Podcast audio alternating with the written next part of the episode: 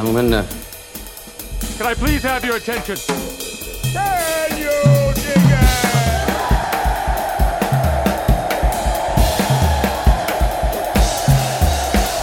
Greetings, dear listeners. This is Jonah Goldberg, host of the Remnant Podcast, brought to you by the Dispatch and Dispatch Media. Um, as I mentioned at the beginning of the David French podcast last week, which in my part of the timeline we just recorded, um, I'm very much under the weather, which bums me out because um, I was really looking forward to this conversation. But uh, this is one of the rare times where I actually took notes um, to do this, so I think I'll be okay. Uh, our guest today is uh, Francis Fukuyama. Uh, he um, is quite arguably one of the most important social scientists, political scientists, political theorists um, or, or around today, certainly in the English language. And he doesn't know this, but I actually owe him a debt of gratitude because on a job interview at the American Enterprise Institute 30 years ago, Ben Wattenberg asked me to explain what the end of history and the last man was about. and apparently my answer was sufficiently satisfactory that he's like, all right, let's give this kid the, the, the internship. So um, I'm, I'm grateful for that. It was the most I've gotten out of a, of a book professionally in, I think in my lifetime for that reason alone. So uh, Professor Fukuyama, uh, welcome to the Remnant. Thanks very much for having me, Jonah. I should, uh, I should demand payment for that service that I provided. I, I maybe I should. I, well, I've tried to repay the service over the last couple decades by defending the book as misunderstood, which is, I think, something that you um um have probably dealt with a good deal. Indeed, um, indeed. It must be very annoying how many people must come up to you and say, "Hey, is is, is history coming back?" You know, or whatever. Um, so uh, one of the things I like to ask authors of new books, because uh, the question I like to get when I'm on a book tour that isn't asked enough. Um, what's your book about? And the book is Liberalism and Its Discontents by Francis Fukuyama. Um, what's the book about? Why'd you write it? Well, so uh, the doctrine liberalism, which I define in a, a relatively broad sense, uh, has been under attack uh, from both the right and the left in recent years. And I think for a lot of, especially for a lot of Gen Z younger people, uh, it seems like you know their fathers or grandfathers or grandmothers' uh, uh, set of ideas that's now outmoded and needs to be replaced by something new. And I think that that is actually dangerous because we really depend on having uh, liberal principles uh, underlying the kind of society we want to live in. And so I thought that instead of trying to make excuses for it, I would just do a full-throated defense of liberalism, uh, you know, uh, admitting that uh, it's evolved in certain ways that have created uh, a lot of pushback on the, uh, for people, but uh, you know, just to explain why what liberalism is and, and why it's good for us. Okay, so we should do a little more level setting before I, I come at you like an enraged spider monkey on some of this. No, I'm just kidding. Um, but we should do a little more level setting. What what is a good working definition of, of liberalism and neoliberalism? So there are several uh, uses of liberalism that are not the ones I'm using. So I'm not using liberal in the American sense of people, you know, in the Democratic Party that are progressive or left of center. Uh, there's a European sense of liberalism, which means a center right party that's very committed to free markets and deregulation. And that's also not the sense I'm using it in. Uh, liberalism for me is a doctrine that really got its start way back in the middle of the 17th century that essentially asserts that um, uh, people should be treated as equal individuals. They've got uh, equal dignity, and that that dignity needs to be protected by a rule of law, by a constitutional order that uh, limits the power of governments uh, over those individuals. Uh, it's very closely connected historically with a certain cognitive mode, which is that of modern natural science, that says that basically there's a real world outside our uh, subjective consciousness, and that we can um, we can understand that world through the scientific method and then manipulate it. Uh, and uh, it's universalist. Uh, it maintains that these human individuals uh, have this basic core of dignity, and that that's not determined by their social class, by their ethnicity, by their race, by their gender, by other um, you know cultural constructs, but uh, kind of underlies the um, uh, the rights uh, that they are uh, that need to be protected by by governments. That's a rather long-winded definition. No, but, it's it's good. Know. I mean, I mean, as you note in the book, I mean, I don't think you have the quote from from C.V. Wedgwood, which is always one of my favorite quotes about how liberalism in part comes out of the sort of the the wars of religion, which you document at length. Um, when people realized, as Wedgwood put it, the essential futility of putting the beliefs of the mind to the judgment of the sword. Right? It's a way for strangers to get along with each other in a productive and and and non oppressive way. That's exactly right. So I think that um, liberalism got its start, you know, after the 150 years experience in Europe of fighting over whether you're Protestant or Catholic or, you know, some other sect. And I think the early liberals uh, realized that societies were going to be religiously diverse and you needed a way to get people to live uh, peacefully with one another despite those differences over you know their conception of the final ends of man. And so liberalism tries to lower the temperature of politics. It, it lowers the sights of politics to say let's protect life itself rather than some particular religion's view of the good life. And that also then gets applied to various types of nationalism that would uh, try to define societies in terms of ethnicity or race or a certain very strong uh, cultural uh, tradition and then exclude other people. So that uh, was really the fundamental origins of liberalism. It's governing over diversity.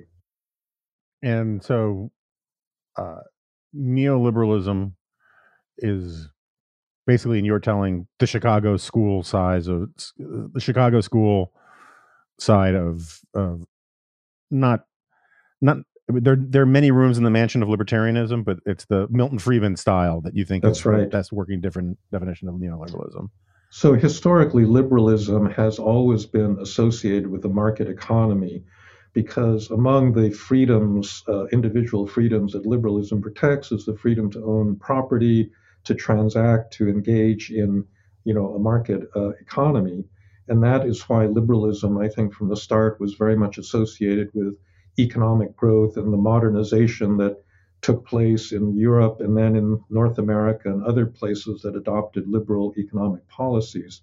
But neoliberalism, uh, as it's come to be used, I think has to do with a certain extreme interpretation of those basic uh, economic principles that is associated with Friedman and you know George Stigler and Gary Becker and a lot of Nobel Prize winning economists, you know, at the University of Chicago that I think carried it to an extreme where markets were really seen as a solution for many human social problems, and the state was very much denigrated as uh, as the enemy of growth or an obstacle to growth because it would overregulate and uh, interfere with people's uh, you know free economic activity. And I think that interpretation led to a lot of problems because uh, it created a lot of, among other things, a lot of inequality in, uh, you know, in our contemporary globalized society. Um, and just the last terminological um, spelunking. Um, you don't have. I mean, I don't remember. I really liked the chapter on um, sort of Rawlsian liberalism, the the liberalism of self actualization, which you sort of at least has echoes of of Rousseau, um, and is uh, sort of sort of defines where you think liberalism went wrong on the left. You think liberalism went wrong on the right because of the the knee jerk anti state stuff and knee jerk you know uh, libertarian economic stuff, and on the left you think it's more about um, the elevation of the self is the highest form of authority. Is that a fair way to put it? No, that's uh, yeah, that's right. So the um, you know the core of the moral argument for liberalism is that it protects human autonomy. Uh, that is our basic ability to make choices about you know what we're going to do with our lives, who we're going to marry, where we're going to live, uh, and the like. And it doesn't put constraints on that. But as uh, time went on, the autonomy was seen as a you know a, a good thing in itself, irrespective of what was uh, what was chosen. And with John Rawls, you see this carried to, I think, an extreme that's very comparable to the extreme that Milton Friedman carried neoliberalism in economics. That is to say that it wasn't important what you cho- chose, it was just important to protect choice itself. Uh, and that is problematic because you can't actually have a society if everybody gets to make up the rules. You know, the, uh, the way that moral choice was understood in religious traditions like that of Protestantism was that you know God gave you the right to choose, but you couldn't just decide you know what to choose. It was God's law that you either followed or did not. Uh, but you know under the impact under the influence of, of I think a more extreme form of uh, understanding of autonomy, it, it came to be that you can choose the moral framework itself. Um, you know, this this was something that Justice Kennedy uh, uh, articulated in, in you know the famous uh, Casey versus Planned Parenthood. You know that freedom is the ability to make up your own you know moral frameworks and worlds and so forth. And you can't really have a society uh, on the basis on that kind of a basis where everybody gets to choose the moral framework. So in my uh, most recent book a couple years ago, um, I think I'm making a very similar point, though I had a different framework. I, I argue that essentially romanticism never died, and that the romantic spirit that you see in Rousseau, this idea that the the the self is the highest form of personal, uh, uh highest form of legitimacy. That the that going with your gut, going with your instincts, is superior to following reason and arguments and debate. Um, you know, and one of the points I always try to make to people is like, uh, this is the s the very this idea taken to this sort of Rawlsian extreme, um, although I would normally say Rousseauian extreme, is the very essence of bad parenting. Because good parenting is being a hypocrite to a certain extent and saying these are lessons that I learned from my mistakes in life, and I am going to give my child the benefit of those lessons. And so it's a lot more do as I say, not as I do. And you know, I always make I always joke, you know, if I've never heard a good parent say, "Oh, you have to be true to yourself. You have to go with your instincts. You have to go with your gut." So I wouldn't do it, but you be you and you go run with those scissors, right? I mean, or yeah, you eat those lead paint chips, right? Because you have to be yeah. true to yourself. And um, and that's one of the reasons why I kind of have a, a lot of sympathy with the the Friedrich Hayek argument about the macrocosm and the microcosm, and the, at the at the microcosm level of faith, family, friends, community, and and and all that, there are different rules um, than at the macrocosm level, where it's the extended order of contracts, and you know, it's it's, it's Gemeinschaft versus Gesellschaft, and and so I guess part of my question for you is, um, you know, it's very interesting reading the book. I started underlining it and noting in the margins every time you did this, where you'll say a, there's a lot of Goldilocks argumentation. I'm not. This is not a criticism, but you'll say there was a lot of merit to what Rawls was doing, but it went too far. There was there was a good point to what Bork was doing, but it went too far. There's a good point to what Milton Friedman was arguing, but it went too far. And you can go down like on on issue after issue. And I guess the question is is how do you what's the what's the formula or the algorithm or the heuristic to figure out how to have that golden mean between these valid ideas that but have taken to their extremes by you know blow up on us. Is there is, is there a formula other than sort of a i'm not calling you a straussian but sort of a straussian emphasis on just simply statesmanship you know and and and prudence and that kind of thing? Yeah there's a couple of answers to that. Um, one just has to do with a kind of personal uh, behavioral orientation, which I called for in the final uh, couple of paragraphs of the book, which is to revive the Greek virtue of moderation. You know, that if X is a good thing, it doesn't necessarily mean that 10 times X or 100 times X is going to be 10 or 100 times better. Sometimes it's actually going to be uh, worse. And, you know, a lot of the modern understanding of the self doesn't accept that. So you think of the number of graduation speeches in which the um, speaker uh, exhorted the students to go out and follow your passions. Uh, I remember uh, my my youngest son uh, graduated from a Northern Virginia high school, and because uh, Antonin Scalia's son was a classmate, uh, Scalia gave the graduation speech, which was actually one of the best graduation speeches I've heard. And he said, "Well, you know, most speakers will say, go follow your passions."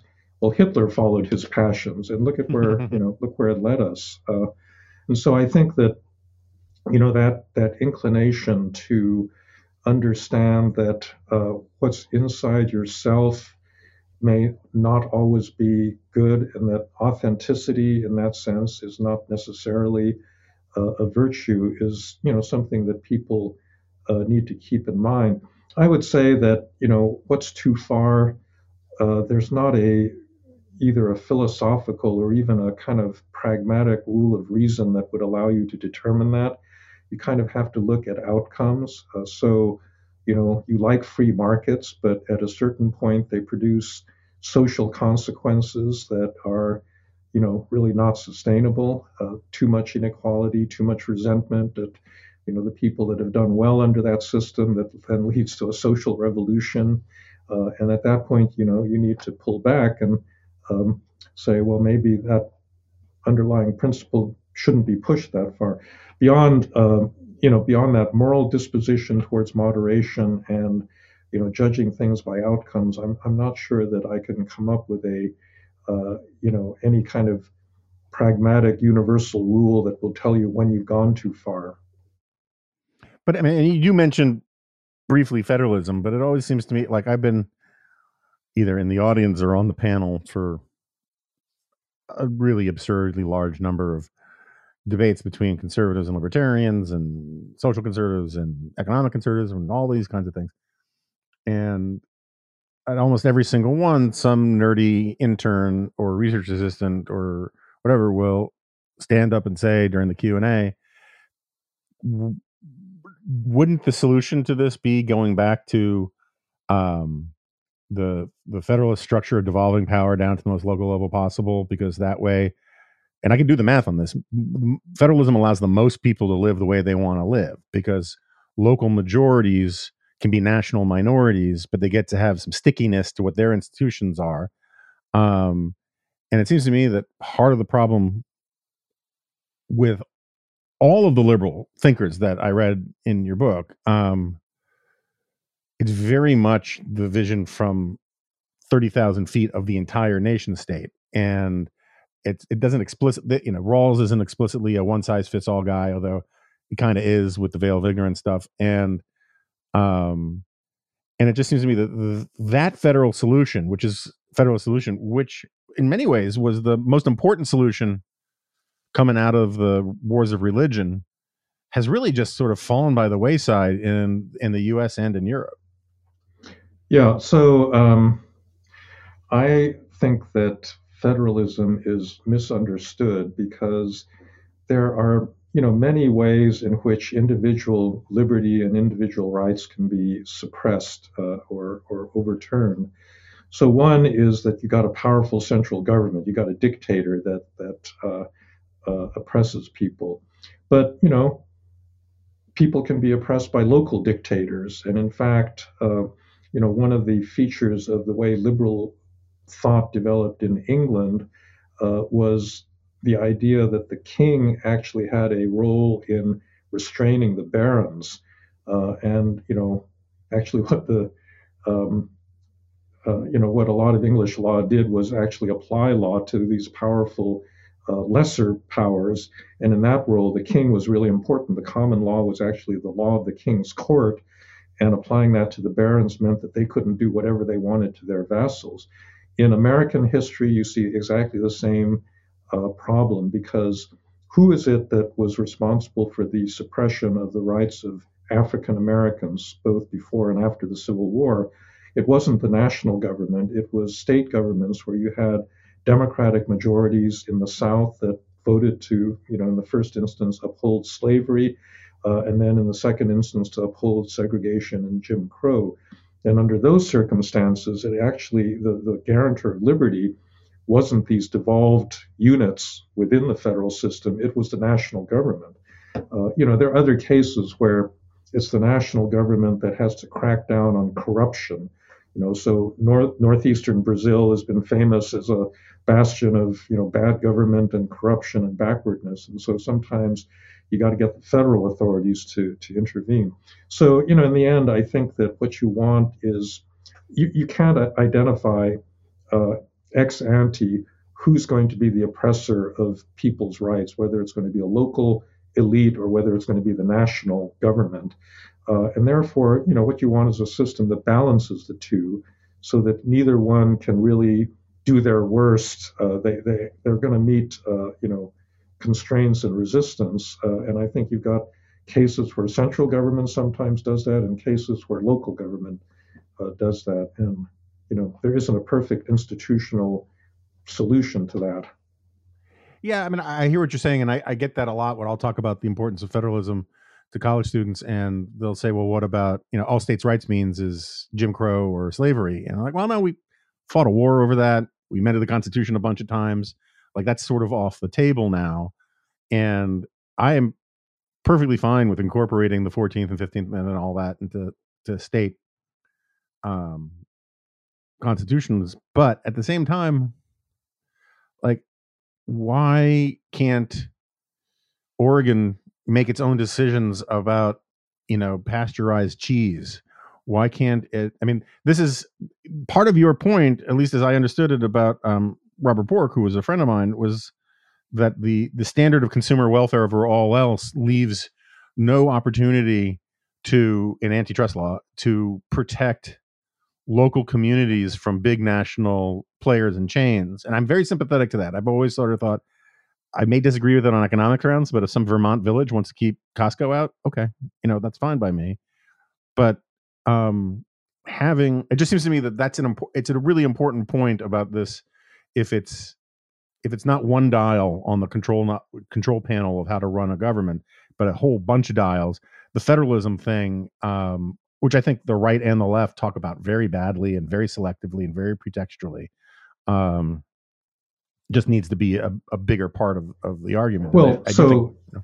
no, sure. So I think that um, you need a you do need a rule as to the sphere of autonomy that local governments uh, are permitted to have, and I think you know this came out in the Lincoln Douglas debates because Douglas was arguing that the states ought to be able to vote slavery up or down because democracy was the important principle.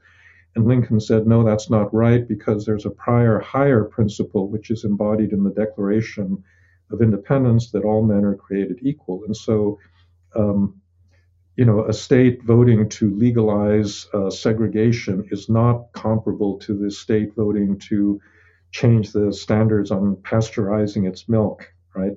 uh, that there's some issues that really get to fundamental uh, moral values, and in those cases, uh, that's not up to simply local uh, local choice. But I agree that there's a vast uh, area of policy where you know communities ought to be able to make different kinds of trade-offs between different social values and you know this idea that we should have a kind of complete uniform you know this this came up during covid with public health um, you know clearly things like masking uh, uh, would depend on whether you're living in a crowded urban environment like new york or san francisco or you know whether you're wyoming or you know places that are you know much more rural and where you don't get people together and so you know there probably ought to be some slack in the way that um, authorities are able to tailor uh, policy recommendations to their local their local conditions. So I have no problem with that at all. So I, I got to ask you this question, and it's a little far afield, but so I really loved the the the guided tour through the history of liberalism. You know, it, it very much reminds me. I had an English teacher in high school who explained that the brilliant thing about Old Man and the Sea by Ernest Hemingway is that the book was essentially written much longer. I'm not sure if this is actually true or just figuratively true or whatever, but the book was written much longer. And then Hemingway goes in and basically carves off just the mountaintops that make it out of the water. and every there's all this deep stuff that's implied, and the ability to sort of walk through Kant and um, and Rousseau and Rawls and all of that in a way that I think the a moderately adequate reader can understand was really really impressive. But I asked this of a lot of people. How much? I mean, again, the the the walkthrough on the theory and the history of the theory was very useful. Um, how much of the theory is a lagging indicator versus a leading indicator? I mean, there's an enormous amount of stuff I learned in your Origins of Political Order book about how you know a lot of institutions rise up and then get refined over time, um, and over time get reified or a- abstracted. Um, you know, the example I often use is that the Fourth Amendment basically starts in a weird English custom in the seventh century about not being, you know, able to go into someone's house without permission, you know, that kind of thing. How much of the how much of our understanding of these things is actually driven by these theorists and how much are these theorists simply reflecting the zeitgeist as we move forward in time. Well i want a definitive you, answer. you, yeah, you, you, you, can't answer that uh, you know generally. I mean it, it really depends because i think that sometimes the ideas come first and sometimes the reality comes first. And so um, you know, there are a lot of classic cases of this.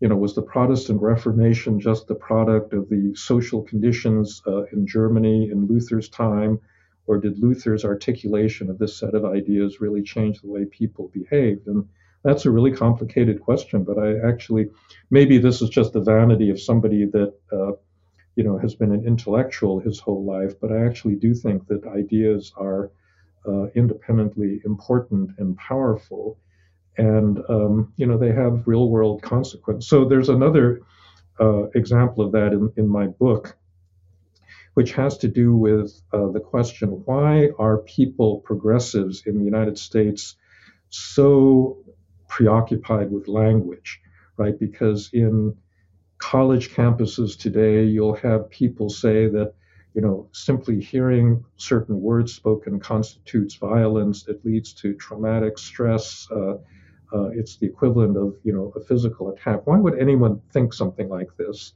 And there, I think you actually can trace um, uh, a certain set of ideas, which I try to do. That you know, it starts with this Swiss linguist Ferdinand de Saussure that began arguing that language is simply uh, an imposition by subjective consciousnesses on reality. It doesn't actually reflect uh, reality, which then gets transformed in postmodernist thought to, uh, you know, a, a broad um, uh, elevation of subjectivity uh, through language as a way that the world is shaped. And this all comes to a head with Michel Foucault, who then begins to argue that uh, actually the whole structure of the, the cognitive structure of modern science is in a way this vast conspiracy by certain elites to structure the way that people behave so that instead of just killing people or putting them in jail the way people did in, in earlier times, uh, we are manipulated by elites by the way that they use language. And so they use the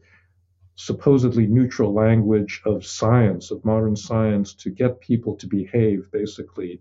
And people are not conscious of this uh, unless they're alerted to this fact by, you know, having read Foucault and, you know, that whole strand of postmodernist thought.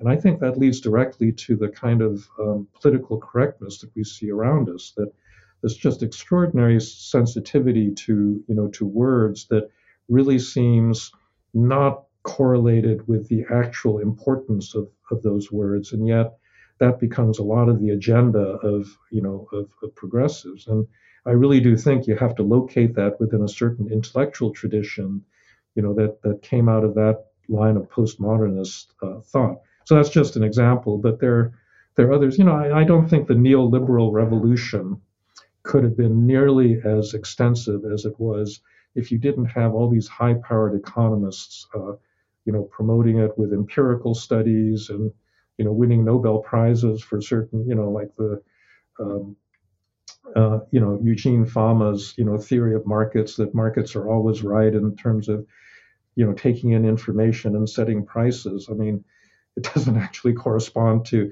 anyone's actual uh, experience with markets. But you know, you had a, a, very powerful economist saying that, and therefore, you know, a lot of people ended up believing it. So I, I really do think that ideas do shape reality, even as they reflect reality. Yeah, I, again, I'm I'm not all one or all the other on on this question, but I do think that the the sort of words hurt stuff is a good example of what I'm talking about. Um, insofar as, and I read a lot of Foucault in college because I went to an all women's college. I read more. My freshman year was the first year they admitted men. I read probably more Foucault than I did Federalist Papers, and um, but there's been political correctness for want of a you know depending on how you define it 50 years 70 years you know i mean it depends what you in lots of universities there's certainly been radicalism in a lot of in a lot of universities um and it seems to me that i'm very much persuaded by jonathan haidt on this is that the it's it's it's much more marbled or chicken and the egg on this because this is the first generation of young people who are raised in a certain way to be eh, sort of this fragility thesis where the worst thing you can do is hurt someone's feelings. The worst thing you can do is be a bully and i'm not pro bully but you get these kids who are raised on a wholesale level particularly among elite kids to be um you know uh, that they always have to go to a third party intercessor to adjudicate interpersonal conflicts because they don't know how to do it. They think that being criticized equates to being yelled at. And um and again I'm speaking in broad generalizations.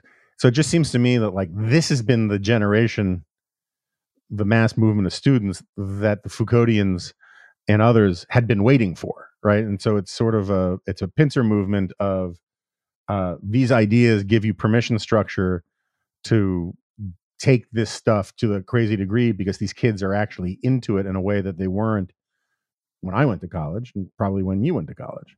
Yeah, no, that's certainly, uh, I think that's certainly true. So it's just like, uh, you know, the Protestant Reformation that Luther's ideas wouldn't have spread throughout Germany if there hadn't been, you know, all of this unhappiness with the church and with the, you know, the, the, the political structures that existed at the time. But you know you, you, you require the intellectual to actually formulate things in a particular way that then you know takes off like wildfire. I mean you know i, I, I keep thinking this about karl marx right? That socialist ideas the redistrib- radical redistribution of, of property from rich to poor has been around for centuries. Why does it take this particular form of communism following on Marx's writings, well, you know, the, the dry tinder was there, but the spark, you know, really required somebody that claimed, well, this is not just uh, my opinion, this is a scientific understanding of history. This is the first time that human beings have actually scientifically understood, you know, the fact that history is all class struggle. And without that, you know, intellectual structure, that very complex intellectual structure, I just don't think you would have had the 20th century looking the way it, it, it did with the rise of communism. Yeah, I think that's a good that's a good example of the other side of that argument. All right, so get getting out of the clouds. Um, you are of the mind that today's right, broadly defined, and or specifically the sort of populist Trumpian part, which I am not part of, um, uh, is a bigger threat to the constitutional order than um, the left is. Why don't you just sort of give us a diagnosis of w- where you see the country right now, and what is it about the state of the country right now that prompted you to write a book about defending liberalism? Well, actually, uh, the biggest illustration of that clear and present danger from the right actually occurred largely after I had already conceived and, and written a lot of the book, which is you know, the um, rejection of the results of the 2020 presidential election. You know, I think up until that point, you would have said that Trump has violated a lot of norms. He's coarsened the, you know, the nature of discourse. He's increased polarization, but he hasn't done anything to fundamentally attack the institutions of a liberal democracy. But you know, the failure to enact a peaceful transition of power is one of the biggest violations of democratic norms that you can imagine. And you know, as we're now learning from the January 6th uh, uh, committee in the in the House, this was not just a spontaneous event that somehow just got out of control and all these lunatics, you know, then saw that they could get into the Capitol. It was planned. You know, John Eastman laid out the basic argument for how Mike Pence would throw out the results uh, from the states and then declare, uh, you know, and then the Republicans could declare Trump the winner. And, you know, if this happened in a developing country, we would be all over them saying, you know, this really shows that democracies, institutions are really not well uh, grounded in this society and, uh, you know, and so forth. And uh, I think that, you know, in a way, the worst thing was what happened after January 6th when instead of isolating the people that were responsible for it and denouncing it, the vast bulk of Republicans then tried to normalize it. And not just normalize it, but then uh, at a state level, uh, rewrite the laws for how you count uh, electoral votes, you know, in the upcoming election, so that when this, if the same scenario of a close election were to play out in 2024, they'd be much better prepared to actually overthrow the, you know, the democratic outcome. So that's a, that's just a, a, a danger that is staring us in the face. I, I hope it doesn't come to this, but you can imagine scenarios uh, in 2024 where you have a really, really severe constitutional crisis that devolves into a lot of violence and, and, and so forth. So that's, you know, in my view, the the the real danger that's uh, active danger that's that's posed by the right at this point. Is there um, you know, you've done you have a pretty sweeping understanding of development in other countries. Um, um, is there I guess here's the question I, I have like the you know what happened to Eastman, what happened to I mean Eastman's the most egregious example, but you know, uh, you know, I don't think Lynn Powell was always Sidney Powell was always crazy. I don't. I, I grew up in New York City. Rudy Giuliani was once a good mayor.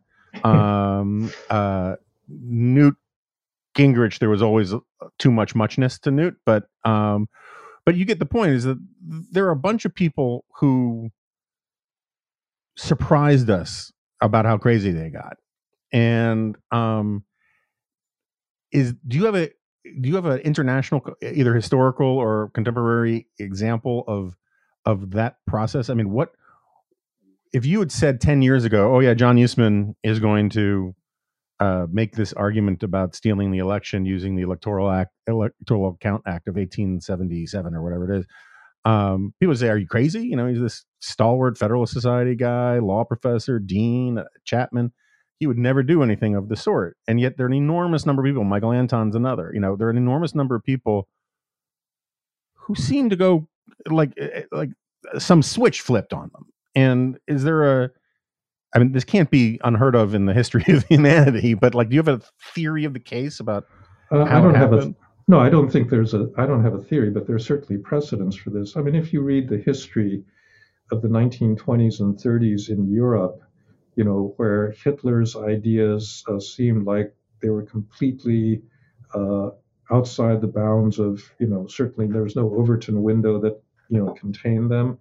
Uh, and then you have um, you know, intellectuals who, in their earlier day, like Julien Benda, you know, the treason of the intellectuals, uh, they started out as kind of normal people, but then as they saw the way that the power dynamics were shifting, they shifted as well, and they, you know, they got on board with um, fascism, and that really is what's uh, what's pretty scary. You see this going on in Russia right now. You know, you um, uh, if you've been following the media commentary uh, now that the Ukraine war has gone bad for the Russians, they are saying things that they never said, uh, you know, just six months ago.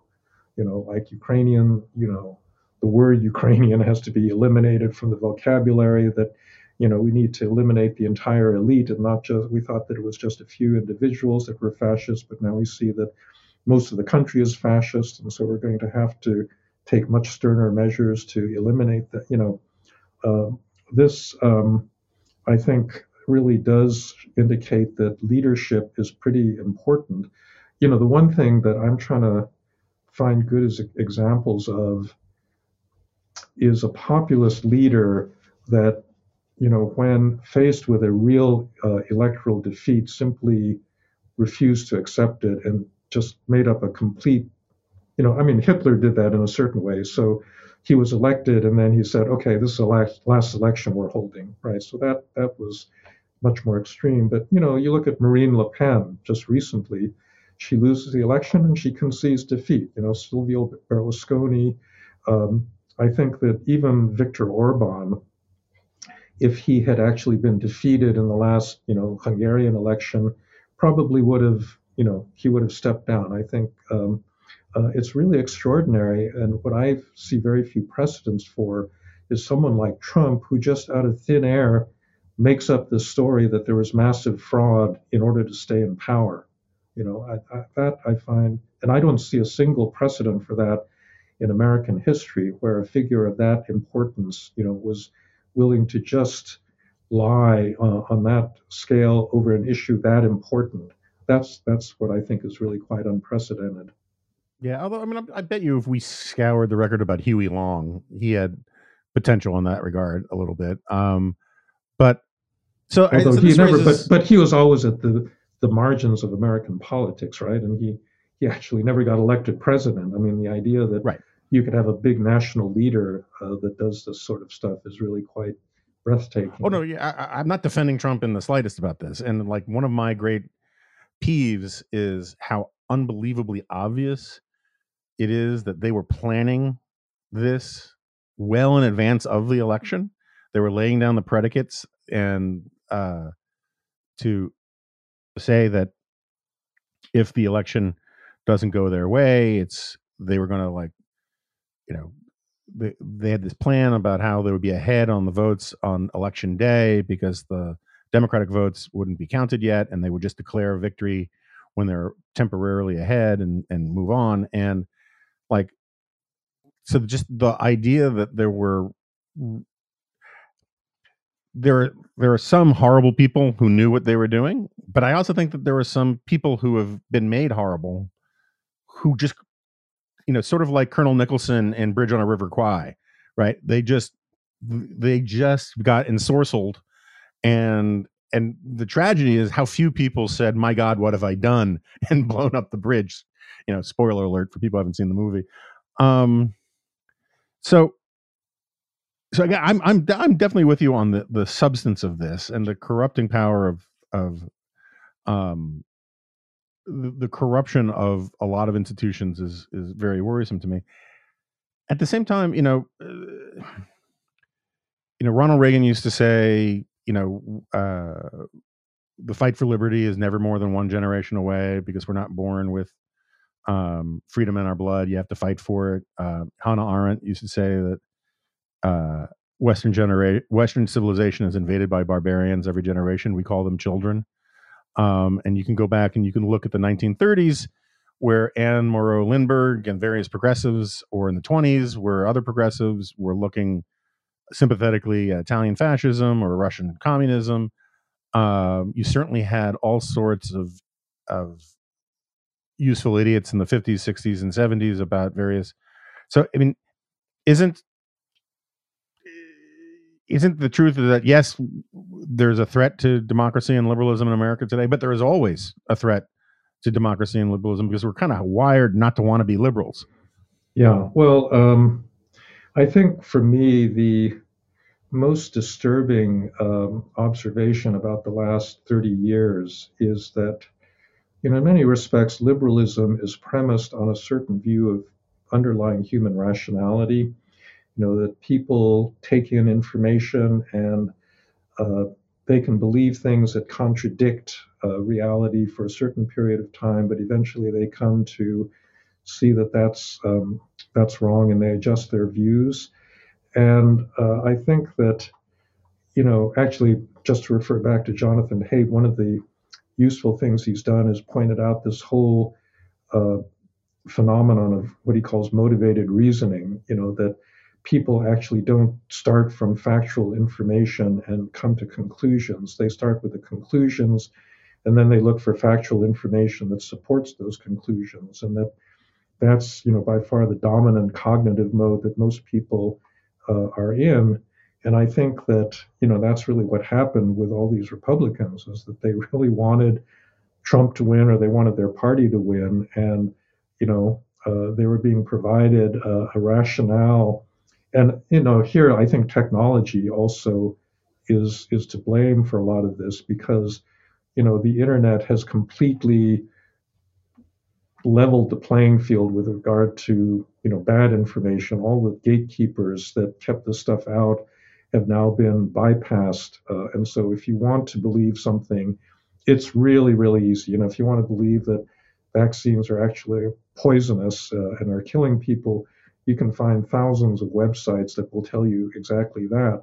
And so the combination of that you know that uh, technological uh, empowering of bad information with this strong motivation, you know, to to support views that you hold very uh, deeply have meant that you know human rationality is not working the way that you know I think a lot of in, in liberal thought, you know, it, that's not the way it's supposed to work. Uh, now that's not new. Uh, people have been doing this for a long time, but you know I think there was a belief that with higher levels of education, you you develop crit- critical thinking. You know, I'm, I still believe a version of that, but I think that the impact of you know education is not what I thought it was. I, I, I do think there's something much more you know deeply troubling going on here. So I'm I'm I struggle with how invested I need to be in the post liberal nationalism arguments. Um, I absolutely disagree with them on the the major points. I'm a full throated defender of, of, liberalism, rightly understood, and all that. Um, but at the same time, I sometimes worry that giving them more attention than they deserve is the biggest gift that you can give to that sort of argument. Um, I'm just kind of curious. I know you talk about it a little bit in the book. Um, how do you um, come down on on those arguments from Deneen and Hazony, who have different schools on this, but the same sort of, you know, it's a very strange to me version of um, ad law, ad law, John Locke, and then 500 years later, everything goes to crap, and I'm just not at all persuaded by that.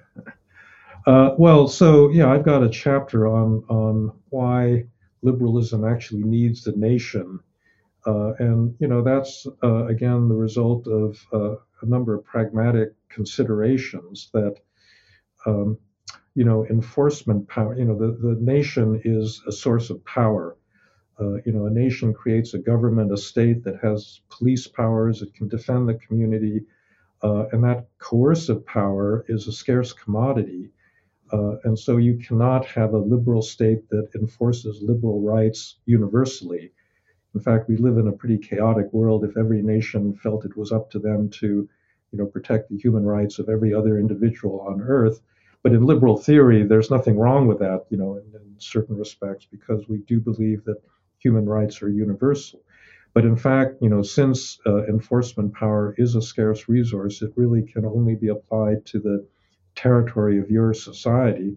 And then there's simply an observation about, you know, human emotional attachments that we uh, feel the most strongly attached to things that are close to us. Uh, and, you know, if people are suffering 3,000 miles away, we may feel sympathy, but it's not as if it's happening to our neighbors and our relatives uh, and so forth. And that combination of the emotional structure of, you know, the way we treat um, uh, outsiders and the practical constraints uh, of living in power structures that, that are delimited territorially means that we still have to take nations um, uh, seriously. And the problem for a liberal is how do you define that national community uh, such that there is a boundary between people that are inside it and outside it? And I think that the problem with traditional nationalism is that it became too exclusionary right? Uh, so this is the problem with someone like Yoram Hazony, who thinks that there are these pre-existing cultural units called nations and that they're not problematic at all. Well, in fact, they are because most nations historically have been defined, you know, in very narrow and rather exclusionary terms based on ethnicity, on race, on religion, on things that you know were not universally accessible to all the people uh, living within their territory, and that's why they were not compatible with liberal principles. And so the task, I think, for a liberal state is to define itself in a non uh, exclusionary way. Uh, and that means defining the national identity around liberal principles themselves. That, uh, you know, we are the people that believe in freedom. And I think that, again, you see an example of that in Ukraine right now, right? Because there's, a, there's been this discussion are all of these Ukrainian soldiers that are fighting so tenaciously, are they fighting for some liberal democratic idea, or are they fighting just because it's Ukraine and, and you know they uh, they believe in in you know their need for national sovereignty, whether it's democratic or authoritarian or whatever. And I think that that's it's really not possible to distinguish between the two because you can't fight for liberalism as an abstract principle everywhere in the world. You have to fight for it embodied in a particular nation.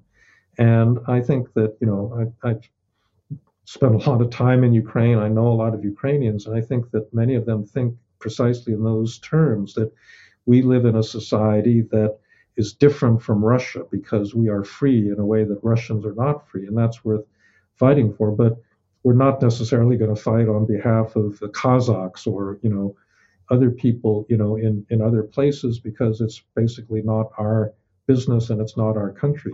Uh, so I think you know there is a form of liberal nationalism that's important to cultivate, but it has to be liberal, and I think that's what a lot of uh, national conservatives don't get. They they you know edge over into much more exclusionary forms of national identity that that then become very problematic.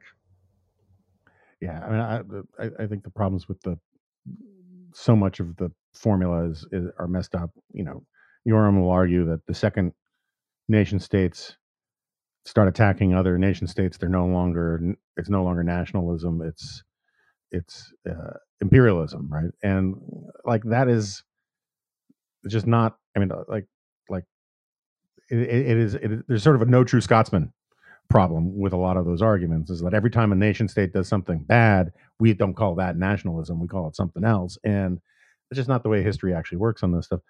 All right, so um, last question because I know you got to go, and I really appreciate you taking the time. Um, um, are you long term bullish or bearish on the, and I don't mean to ask in, in neoliberal terms. I apologize, but uh, on the future of the United States. I mean, I, I, agree with you entirely. In the short and medium term, we got some huge problems. But like one of the things that's great about liberalism is that it has the capacity for self correction and self renewal that most other systems don't. Um, do you think that will eventually kick in? Um, or should I just buy gold? Are we doomed? well, you know, in terms of liberalism itself as a doctrine, I'm pretty bullish just because I have the luxury as an intellectual of taking this extremely long-term view over the last, you know, several centuries, and it's been durable in the face of, you know, pretty severe challenges. So I don't expect that to go away. Whether liberalism in the United States survives is a more complicated question because I really do think that the threats, uh, you know, to the American idea that have arisen in recent years are pretty, you know, are pretty serious, and I don't see an immediate uh, uh, path out of them. Um, I do, however, think that you know one of the paths may be via the international scene because you know, people judge uh, different forms of government based on whether they seem to be successful in other societies. And for the last decade, you know, Russia and China and these other decisive authoritarian countries looked like they were powering ahead economically, even dealing with COVID. You know, they seem to have big advantages, but now they're screwing up. You know, uh, you couldn't get an invasion as as incompetent, but as ill-conceived as the Russian one in a in a country with more checks and balances. And similarly, uh, you know, this crazy zero COVID policy that China is following right now, you couldn't get that in a more democratic society where people would question, you know, whether the costs are really worth, you know, the objective. And this really seems to be the result of one kind of crazy leader. So I do think that, you know, the perceptions of which type of society is desirable can change based on these kinds of experiences. And, you know, that's the one thing I would point to is making me more confident that we're gonna we Americans are gonna get out of our current funk than um, you know than otherwise. But let's hope. Let's hope. Um, with that, uh, uh, Francis Fukuyama, the book is Liberalism and Its Discontents. Um, I highly recommend it for people interested in this stuff. Um, and uh, thank you so much for coming on. I really appreciate it. Well, thanks for having me, Jonah. So, uh, Frank Fukuyama has left the studio. In point of fact, he left two days ago. I'm recording this close on Thursday.